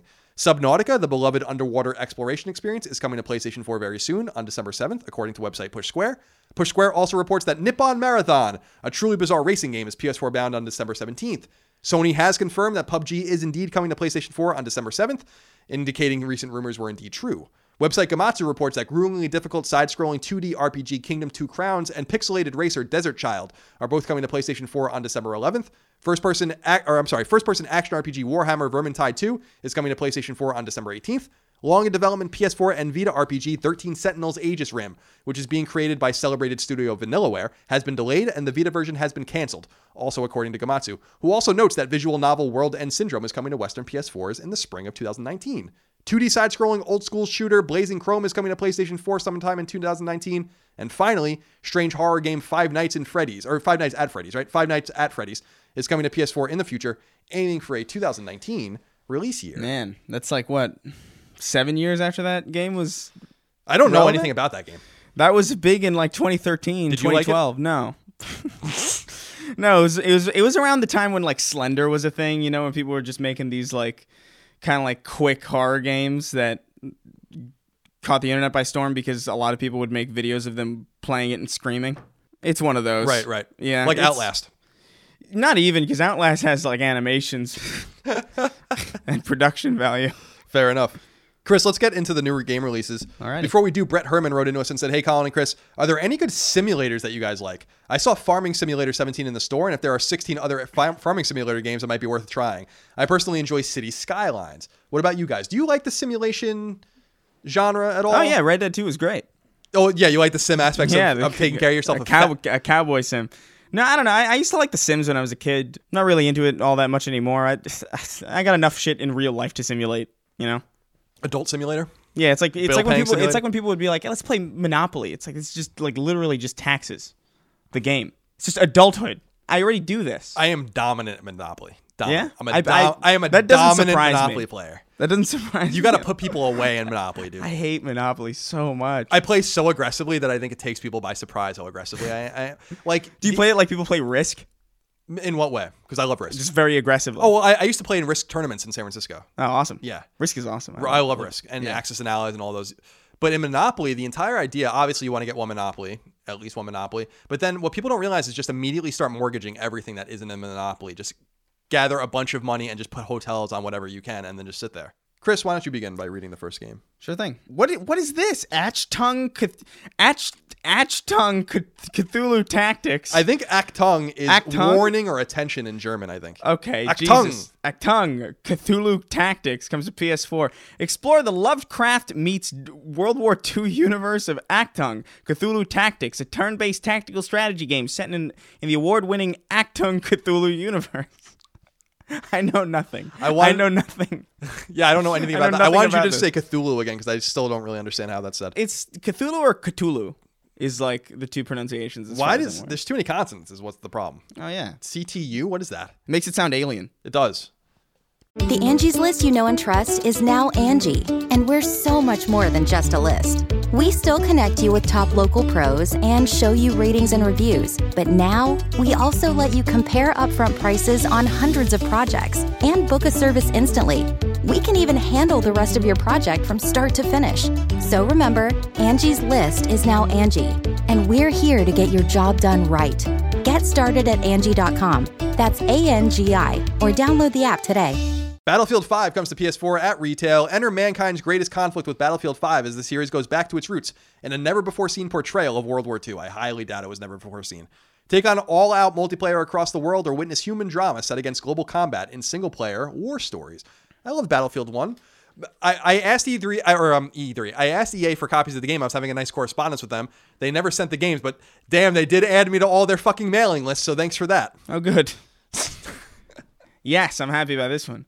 Beat Saber comes to PSVR. Enjoy uh, precisely handcrafted levels and exclusively created electronic dance music, all embedded in an appealing futuristic world. Swing your sabers, match the color in the right direction to slash the cubes, and keep up the adrenaline pumping music. This game is going to make you dance. It's a bad description, but it's great. Yeah, you're excited about it. I'm gonna pick it up. It's great. It's the only VR game that I could actually recommend. Bendy and the Ink Machine comes to PS4. Bendy and the Ink Machine is a first person puzzle action horror game. Wow, that's a lot. That begins in the far days past of animation and ends in a very dark future. With twists and turns around every corner, this game is sure to thrill you and decimate your childhood. That's interesting. so it's a game about moly. it's it's about animation. I guess. That's kind of interesting. yeah, sounds neat. I don't want it to decimate my childhood. That I mean, sounds a little that's already up. gone. It's already it's a lost cause. That's, that's true. Boxing Apocalypse comes to PSVR. Trapped in an alien prison, you must fight your way to freedom in this action combat game featuring a fully immersive, intuitive fight system. All right. There's a lot of boxing games now coming to PSVR. Yeah. It's the, probably the easiest thing to simulate in, in VR. Yeah, it's true. Crow the Legend comes to PS4. In this animated movie, Crow is the most admir. Wait, what? In this Wait, animated what? movie, Crow is the most admired animal in the forest with his magnificent colors and beautiful voice. But when the first winter arrives, can Crow make the personal sacrifices needed to save his friends? Wait, wait, what? What's It says in this animated movie. I, uh, is this like those uh, Snow White and the Seven Clever Boys kind of games? I don't know. It reminds me of that game. What was that one game? Fuck. Linger in Shadows on PS3. I never made heard by of it. a studio in Poland called Plastic. they made these games called demo scene games that were more like demonstrations of what things can do. And they made a game on PS3 that was really weird called weird called Datura that some people might remember. D A T U R A. It was a PS3 exclusive that used Move. Weird. And it reminds me maybe it's that like it's an experience. It's expert. Yeah, I don't know. I, I don't know. Whatever. Who cares? Let's move on. Farming Simulator 19 comes to PS4 at retail. The ultimate farming simulation returns with a complete graphics overhaul and the most complete farming experience ever. Become a modern farmer and develop your farm, filled with exciting new farming activities, crops, and animals. So I'm gonna be honest with you about this. I get intrigued by this game every year. Mm-hmm. Yeah, like no, I kind of want to play it. I kind of want to do it. What's nothing, yeah, no but, it- but it's always kinda. yeah. It's always it never really crosses the threshold into actually wanting to do it. There's got to be something about it, right? They annualized it. I mean, it's probably cheap to make and Yeah. sells enough to justify it. Sure. Maybe this will be the year. Flashback comes to PS4 at retail 2142. After fleeing from a spaceship but stripped of all memory, the eminent scientist Conrad B. Hart awakens on Titan, a colonized moon of the planet Saturn. He must find a way back to Earth, defending himself against the dangers he encounters and unraveling an insidious extraterrestrial plot that threatens the planet. What is this? Gundamonians? Gundemonium. Gu- Gundemoniums. What the hell? What? Instead of pandemonium or Oh, something. Gundemonium. Okay, yeah. I would get it. assume. But it's plural, which is weird. Yes. It's. Gundemoniums. right. Gundemoniums comes to PS4. Gundemoniums is a revamped version of the cult classic PC classic. Wait, the cult Japanese PC classic Gundemonium first released in 2003. This side-scrolling high-speed Dan Danmaku Danmaku's Japanese. Stop. Danmaku shoot 'em up. You're having a you're having a fucking Every- nervous breakdown. I swear to God, Japanese stuff just like turns me into a, like an infant. Uh, Damaku Shoot 'em Up has a focus on uh, navigating the mazes created by a certain fire. I don't know. What? Denmaku means barrage in Japanese. You would know that. It's a it's a dweeb.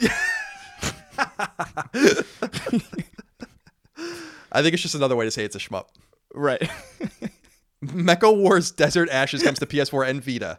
A classic reborn, casual turn based strategy in a land of fantastical creatures and deadly machines. In the aftermath of a great flood, a vengeful leader threatens to conquer the world with the aid of a once lost technology, and only a small but determined army stands in their path. I played Desert Ashes on Vita a few years ago. I don't know what this it was just called Desert Ashes. I don't know what this is, but I think it's a similar game. It might be the same game. You're gonna have to look into that.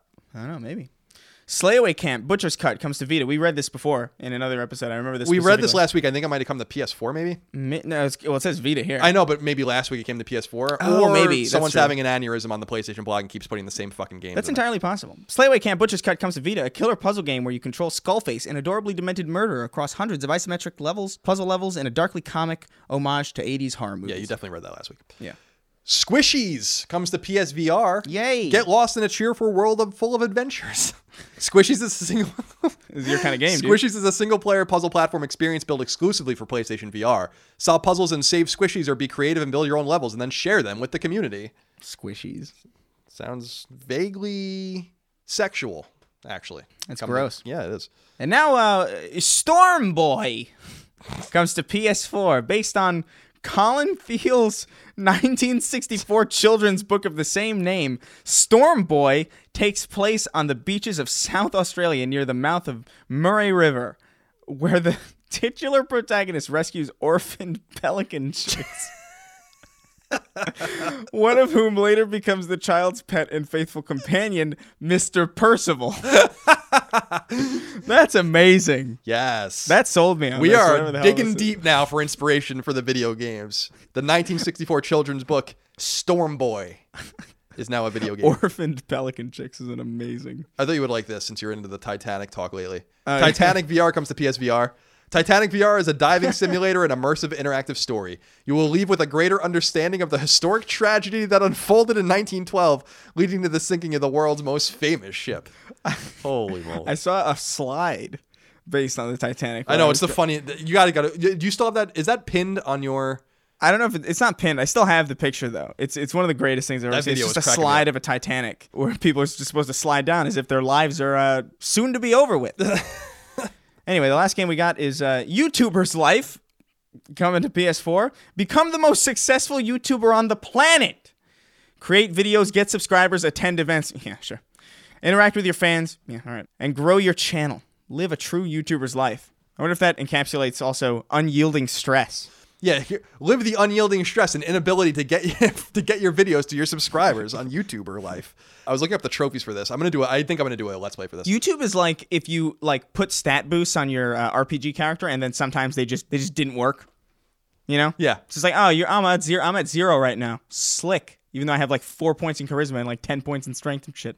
It's nice. Side Quest, my YouTube channel, used to be like a weekly show, and I've just been putting way more effort now. My podcast will always be weekly into being like, you know what? I'm gonna do a couple a month, a few a month, maybe a let's play here and there. If This would be a YouTube's- fun one. If yeah, if YouTube's not gonna like give me any control over who's getting my content, then why am I gonna put any time and effort into this anymore? Yeah. Like compared to the way I used to. I still love doing the show. I want to do the show, but it's the lowest priority on the totem pole for me now because of their stupid shit. The trophies, by the way, are awesome. For YouTuber's life? Yeah. Oh my god. The trophy called Bye Bye Mom. You've moved to the student's flat. I'm living in the penthouse. You moved to the luxury apartment. The last boundary. You've moved to the space mansion. Love is in the air. You've got a boyfriend or a girlfriend. what the fuck? Too many haters around. You've got your first hater. Oh my god. Let me see here. Let me That's see. atrocious. My big YouTuber wedding. You've married a YouTuber. Ah! Let me let me look here. more and more. this. I don't think I can handle it. Best Composer Award. You wrote your first five star song. What? What is going Five on? star song. So you could be a musician. You could be a chef. It looks like five star. Are songs gra- graded on a star scale? this computer rocks. Buy the best widgets for your computer. Oh my god. Yeah, we're done here. I'm leaving actually. Episode's over. There's a weird one though. Bread eater. You've eaten ten pieces of bread. That's one of the trophies. Oh, is that like when you're like starting out and you're dirt poor and all you can afford is bread and, I guess and so. a, a box of corn I'm playing pops? the shit out of this game. This Oh, game comes yeah. out tonight at midnight. As of recording, and I'm gonna, beautiful. I'm gonna fucking murder this game. Should we uh, get into the reader mail? Let's do it, Chris, shall we? I've selected six additional questions, comments, concerns, thoughts, and ideas from the audience. Remember, by supporting us on patreon.com slash Colin's Last Stand, you don't only get ad-free early access to every episode of Sacred Symbols, but you can also get the ability to submit questions, comments, concerns, thoughts, and ideas to us. Almost 100 of you did, did uh, that this week. I appreciate you guys. I'm trying to spread the love around. I'm sorry that I can't get to all of you, but that's just the way it goes. Yeah. Be sure to support us. You'll get like a, a, a neat little uh, salt shaker filled with every every person who donates ten thousand dollars or more gets a free salt shaker filled with our dead skin. Whoa. Yeah, That's not true, but I mean, if you want to give us ten thousand dollars, we can we can make that happen. we can certainly make that happen, and I appreciate you very much. Oh, remember also that you want to be pithy with your questions, comments, concerns. I'm starting to scroll through Pithy, that's a questions. good. It's it's, a good two- word. it's it is a good word. It is, I got to be honest with you. I got that word from all of the years that I used to watch Bill O'Reilly when I was that's a kid. that's fine. yeah. Yeah. Bill O'Reilly has kind of fallen from grace. Oh yeah. Well, I mean, grace. I don't know if there was. I don't know if there was that much grace there. No. I think he was like maybe at the gates of grace. Yeah, but I remember being a kid. I used to watch the O'Reilly Factor when I was like a kid in the late '90s, early 2000s, and he always would he would read questions at the end, and he would say to be pithy, and that's where I got that word from, and I never lost it. So I'm asking you to be pithy because some people are writing literally 500 words, and what I do is I just scroll through that question because I don't have time to read it. Yeah. I'm sorry. You got to be. Come on, Yeah, we got a lot to get through. Colin Moriarty's got a lot of things to do in his life. Jorge Palomino wrote into us and said, "Hey guys, thanks for all the great work." Of course. With the rumor that Microsoft is coming out with a new version of the Xbox One with the ability to read without the I think you mean without the ability yeah, to read without. In a post Game Pass world where where what happened here? Let me read this again. In a post Game Pass world where I think this could be a good idea for cheaper for a cheaper console, do you think we could see something similar from Thank Sony? you. Thank you for rescuing me. Yeah, thanks. I was again. having a fucking brain meltdown. Thanks again for the incredible work you guys put in. Yeah. Is that a rumor? That they're a rumor. that? I don't know if it's true or not. I don't have many connections in the Xbox world to know if that's true or not. But the rumor is that Microsoft is going to reveal and release a diskless or driveless version of Xbox One. particularly if you're in an uh, in a location or uh, an area, be it like a, a city with decent internet connection, and you and you don't really need discs. I, I know personally, I haven't bought a disc in. I think the last disc I got was maybe Metal Gear Solid Five on Xbox One, and that was like what 2015 was that game? Yes. Yeah, so- September first, two thousand fifteen. Yeah, so it's been it's been a while since I've bought a disc. I would totally be fine with a cheaper console that d- just does away with the disc drive. Uh, I know that it's not really an option for a lot of people, especially in the Midwest where there's like still a blockbuster. Yeah, or or the blockbuster. Yeah. Since there's one left. I don't think you're going to see this from Sony. I think it's a good idea and an interesting idea. And God, we've been talking about discless consoles forever. I just don't know how much money that removes from the console itself. I mean, that's the only reason you would release it is if you can make it cheaper and raise your margins as a corporation by removing those components. You probably could. I think I'd you could, imagine but I don't know if it's it worth is- it. I don't know. If Yeah, it's worth it. maybe I don't know. It is unnecessary cost. I think it's like there's no real need for it unless you what do you what do you plan DVDs on it? here's the thing about this is that and, and this is just an interesting thing i guess it's not really sony or microsoft's problem but here's what will happen when they do this how many fucking people will go buy this thing And not know. and not know yeah, it's the same Um, thing with wii u that happened with wii u They because just of the have to bad be naming. super clear about it. right i mean it's not ultimately their problem but it's just like i can just imagine thousands of people going home with this thing and, be, and trying to shove discs into every fucking orifice of it not knowing that it doesn't take discs I think what would be interesting is if PlayStation 5 had multiple SKUs right out of the gate. One that read discs, one that didn't.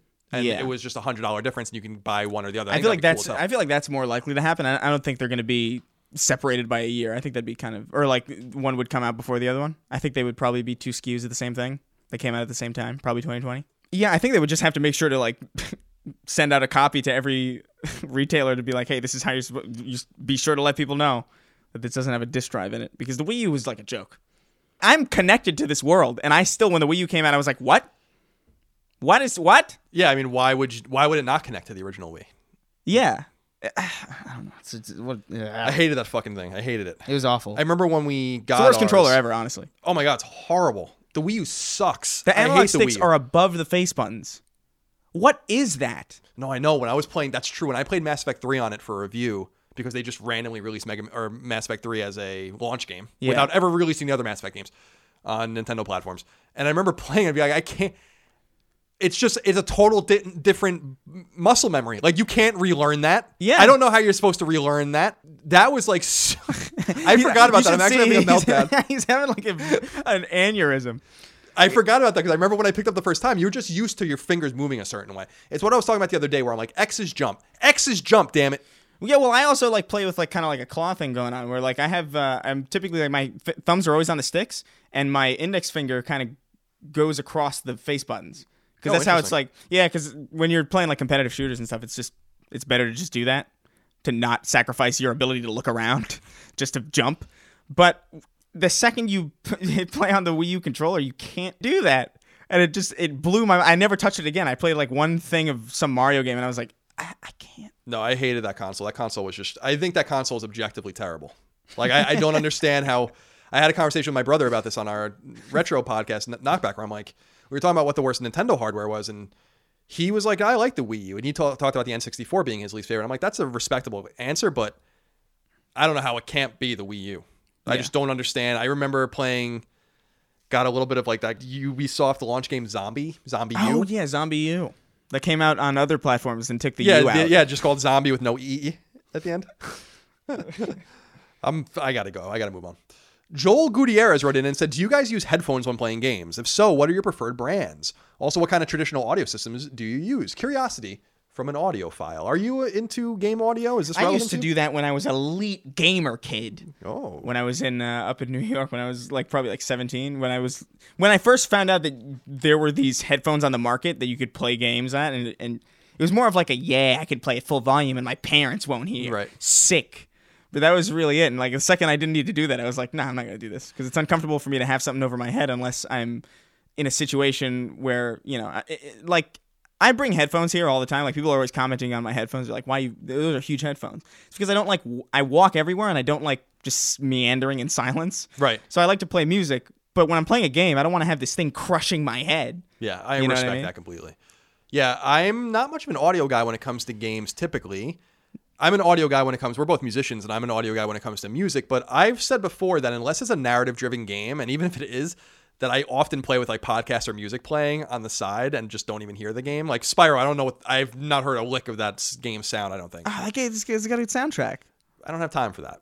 It's the Amanda Show soundtrack. I don't Actually, the for Amanda real. show from isn't that the It's a Nick show from like the ni- the late '90s, early that- 2000s. All that that's from the all that era. Yeah, yeah, all that era. Yeah. The, Yeah. th- the end theme song to the Amanda Show is just a reused Spyro. song. Spyro. yeah. Now, if it's a game like The Last of Us or something, I play with the audio on the TV, or occasionally I put on headphones. To answer his question, because I have my headphones here, I have Sennheiser HD 280 Pros. These were expensive, but I really like them for music and for editing. And I have Bose speakers for music. I don't know. I just game music like games are so long and so involved now that I'm just like I gotta like multitask. I gotta listen to this podcast That's or do fair, something else in my fucking life. I yeah, I, I like it a lot. Like very rarely do I do that anymore, but I used to like it a lot, and I I appreciate game really good audio design. But with TVs nowadays, you can you can get really good sound out of, out of a TV. It's Definitely. not like back in the day where it, it sounded like somebody dropped an iPhone into a tin can and started playing "Livin' La Vida Loca" at like a weird ass frequency. It's like you know, that's a very specific a- example, but it, I for, for some reason remember this happening. Ricky Martin, man, I loved that song. Rest in peace. Is he dead? No. Oh, all right. Well, fair enough. Daniel Pineda wrote in and said, Hey guys, this one is kind of a random question, but what the hell happened with the Parasite Eve brand and franchise? Those are pretty good games, or do I remember incorrectly? What are your thoughts on that franchise? Thanks. Do you have any experience with Parasite Eve? No, I know of it, but that's literally it. I know the name. So, Parasite Eve is a Square Soft game before Squaresoft and Enix merged into Square Enix. Came out in the fall of 1998. It's a survival horror Japanese role playing game. Well, it's not really a Japanese role playing game, it's a role playing light survival horror game about this cop, this female cop. I think her name is Aya. And there was a sequel in the next year or 2000, I think came out in 1999 called Parasite Eve 2. And there was a PSP game in 2010 called The Third Birthday, which was technically Parasite Eve 3. It didn't have Parasite Eve's name in it, but it was called The Third Birthday. And that was the last time that we saw the series.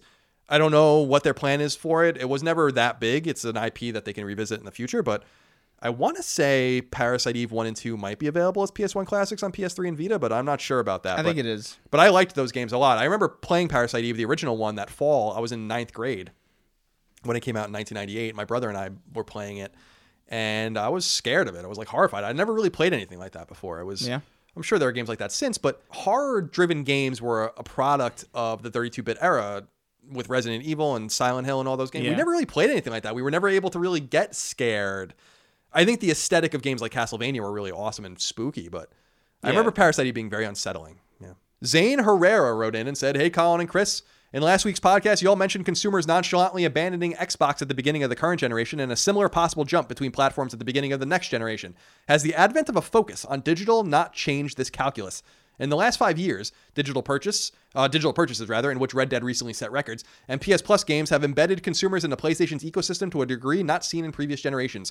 Combine this with Xbox's diminished mindshare and the overwhelmingly overwhelming quality of Sony's exclusives, and I'm not so sure consumers will be as willing to make the jump again. It's a similar situation with Android and iPhone. There's quality to be found on both sides, better apps on iPhone, more freedom on Android, but most consumers have long since made up their minds as to which platform they prefer. I'd love to hear your thoughts on this. How about you? Yeah, I think that and trophies does uh, change the equation a little bit. But this is why Sony needs a multiplayer game because, as far as I see it, every single exclusive, I could just keep my PS4. You know what I mean? And play those whenever I want. And them being single player games, probably never going to play them again anyway. So the thing you need is like some kind of multiplayer thing to keep people hooked into the ecosystem during this transition. Because I don't I just I don't think a single player game is going to keep people from switching consoles, especially if one is obviously coming out looking better. No, I agree with you. I think that there's, and I think he's right. I think you're both. right. I just think that, and I I've considered that, and I've talked about it in the past, but I guess in our previous conversation, or our most recent conversation, I just didn't bring it I- up. Which yeah. is it's true that because of the inevitable backwards compatibility with PS4 and PS5, why would you make it that abandonment? As opposed to the previous generation when that wasn't possible. I do wonder if backwards compatibility was a thing on Xbox One from the get go. I wonder if that would have retained more Xbox players that way, or if people Oh, I'm came sure. back in later. So you know, I think you're right. I think you're absolutely right, and it's a it's a totally valid point. But I also think at the end of the day, that people's experience in the now is going to be what's most important. And I don't think that Yeah. even though we talk about backwards compatibility a great deal, I don't think that it's going to be that relevant to the casual or normal game, gamer. I just don't know that it's as important to them as it is to us because I don't know that they have a collection of games. I don't know that they want to go back. They want to play the newest Call of Duty, Yeah, exactly. etc. Backwards compatibility is very much something that you need as kind of incentive to try something new. Like if, if you're gonna buy a PS5, you want to know that it's going to be able to play your PS4 games because that's just a safer bet for you. That's just a, a better investment because it means that all the stuff that you've bought over time isn't it isn't wasted. It's not something that matters a great deal once the console is out and once people are already on that platform, but it helps people get in without feeling like they're losing a lot. For sure. Good question and good answer. Dobra Baganja.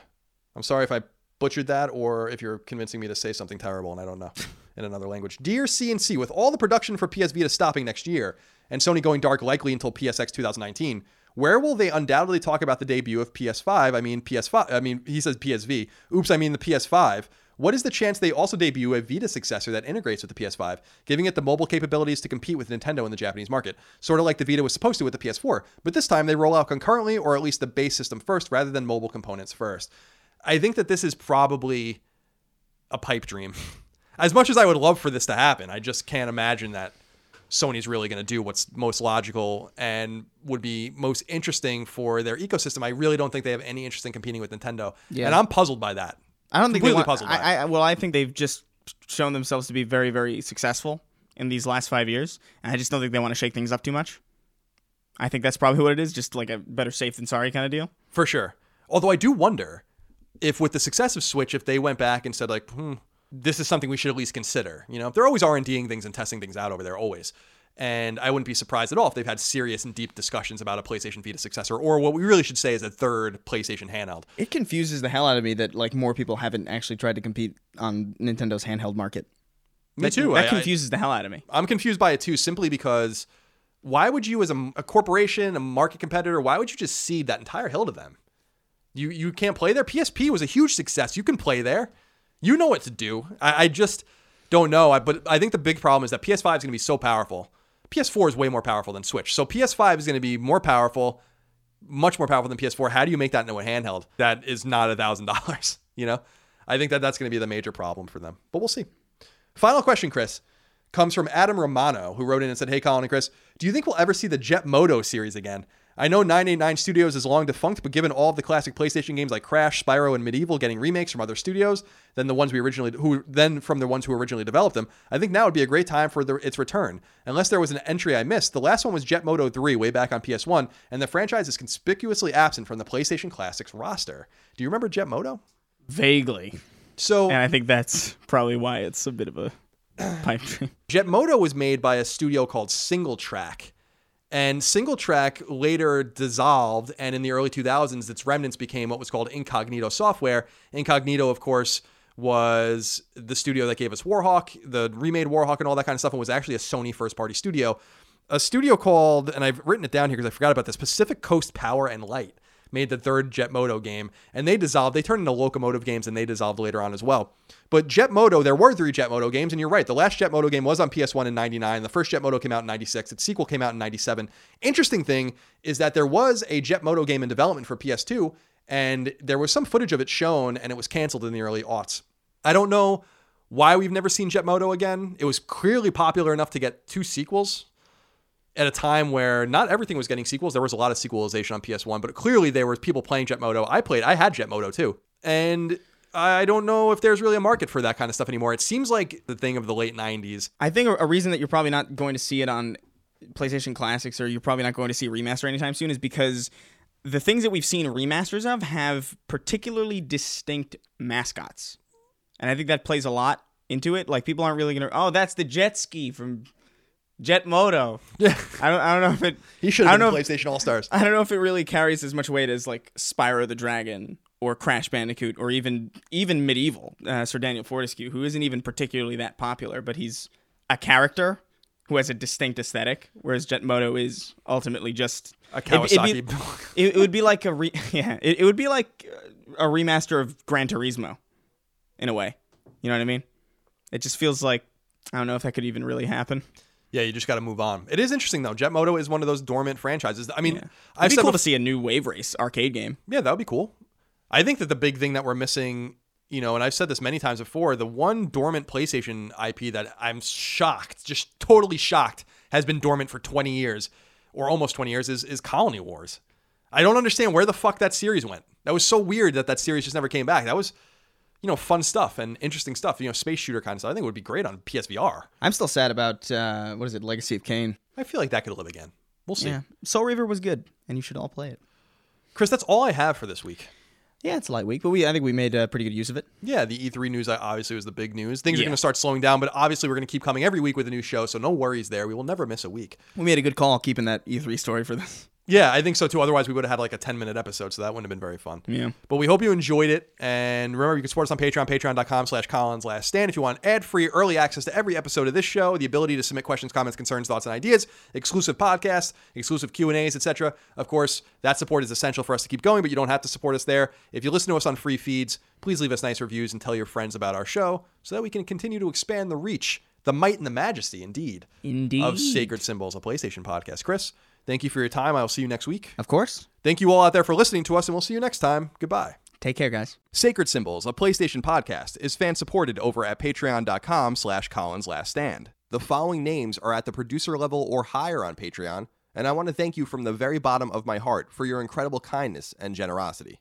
Sean Battershall, Martin Beck, Fred Bentz, Michael Betts, Eric Bishop, David Blodel, Mark Boggio, Spencer Brand, Isaac Brewer, Lennon Brixey, Matthew Brousseau, Josh Bushing, Austin Bullock, Dylan Burns, Alex Cabrera, Brian Cacciatolo, Will Caldwell, Luis Cancato, William O. Carroll, Matthew Carter, Brian Chan, Travis Chandler, Sean Chandler, Kenneth Char, David Chestnut, Simon Conception Jr., Brad Cooley, Cutter Crow, Nick Cummings, Daniel Diamore, Daniel Delanikos, Travis Depew, Mitchell Durkash, David Ellis, Albert Escobar, Brian Fink, Joe Finelli, Eric Finkenbeiner, Stefano Fontana, Fontana, Photios Frangos, Connor Gajian, Alexander Gates, Michael Gates, Salem Ghanem El Ghanem, Daniel Glassford, Tyler Goodwin, Josh Gravelick, Ryan Greenwood, Miranda Grubba, Andres Guzman, Tyler Harris, Nathan J. Henry, Wyatt Henry, Asa Haas, Zan Isa El Ricey, Josh Yeager, Paul Joyce, Greg Juliffs, Jeremy Key, James Kinslow III, Ryan R. Kittredge, Taylor Christian Laudrin, Christian Larson, Donald Laws, Joe Lawson, Don Q. Lee, Ashlyn Lee, Anthony Lencioni, Patrick Leslie, Dustin Lewis, Keith Adrian Lewis, Chad Lewis, Mark Liberto, Aaron Litwiller, Lou and Ray Loper, Colin Love, Josh M., Kiet Mai, Ryan T. Mandel, Peter Mark, Joe McPartlin, Wyatt McVeigh, Dennis Minchin, Andrew Mendoza, Albert Miranda, Patrick Malloy, Betty Ann Moriarty, Abe Mukhtar, Brian Nietzsche, Josh Netzel, Jonah Newman, Adam Nix, Brian Ott, Jorge Palomino, Todd Paxton, Marius S. Peterson, Enrique Perez, James Perone, Eric A. Peterson, Jason Pettit, Matthew Plaster, Lawrence F. Prokop, Eric R. Pryor, Michael Renner, Peter Reynolds, Jonathan Rice, Toby D. Riemenschneider, Austin Riley, Petro Rose, A.G. Rowe, Matthew Savoy, Hans Schierenberger, John Schultz, Chris Schaefer, Michael Shanholtz, Toby Shootman, Joshua Smallwood, John Tabanillo, Ahmad Tamar, Ben Thompson, Carl Tallman, Gabble Toombs, Tam Tran, Dan Vale, Adam Van Kuren, Oakley Waldron, Justin Wagaman, Dade Michael Edward Went, Mike Wayne, Tyler Woodall, Corey Wyatt, Tony Zaniga, Random Guy Radio, Mad Mock Media, Casual Misfits Gaming, Supershot ST, Throw 7, Infinite, Barrick, Mubarak, Richter 86, Dav 9834, Donk 2015, and Gavin.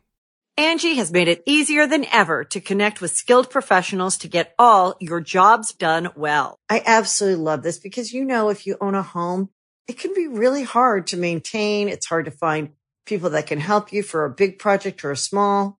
Well, whether it's in everyday maintenance and repairs or making dream projects a reality, it can be hard just to know where to start. But now all you need to do is Angi that and find a skilled local pro who will deliver the quality and expertise you need. Angi has over 20 years of home service experience and they've combined it with new tools to simplify the whole process. Bring them your project online or with the Angi app, answer a few questions and Angi can handle the rest from start to finish or help you compare quotes from multiple pros and connect instantly, which means you can take care of just about any home project in just a few taps. Because when it comes to getting the most out of your home, you can do this when you Angi that. Download the free Angi mobile app today or visit Angi.com. That's A-N-G-I dot com. Only 4% of universities in the U.S. are R1 research institutions, and Temple University is one of them. This means 100% of students have the opportunity to participate in hands on learning and research with world class faculty. With over 600 academic programs across 17 schools and colleges, Philadelphia's largest public university provides students with a rich variety of opportunities and propels graduates to succeed in their careers. Temple University. Schedule a campus tour today at admissions.temple.edu/visit.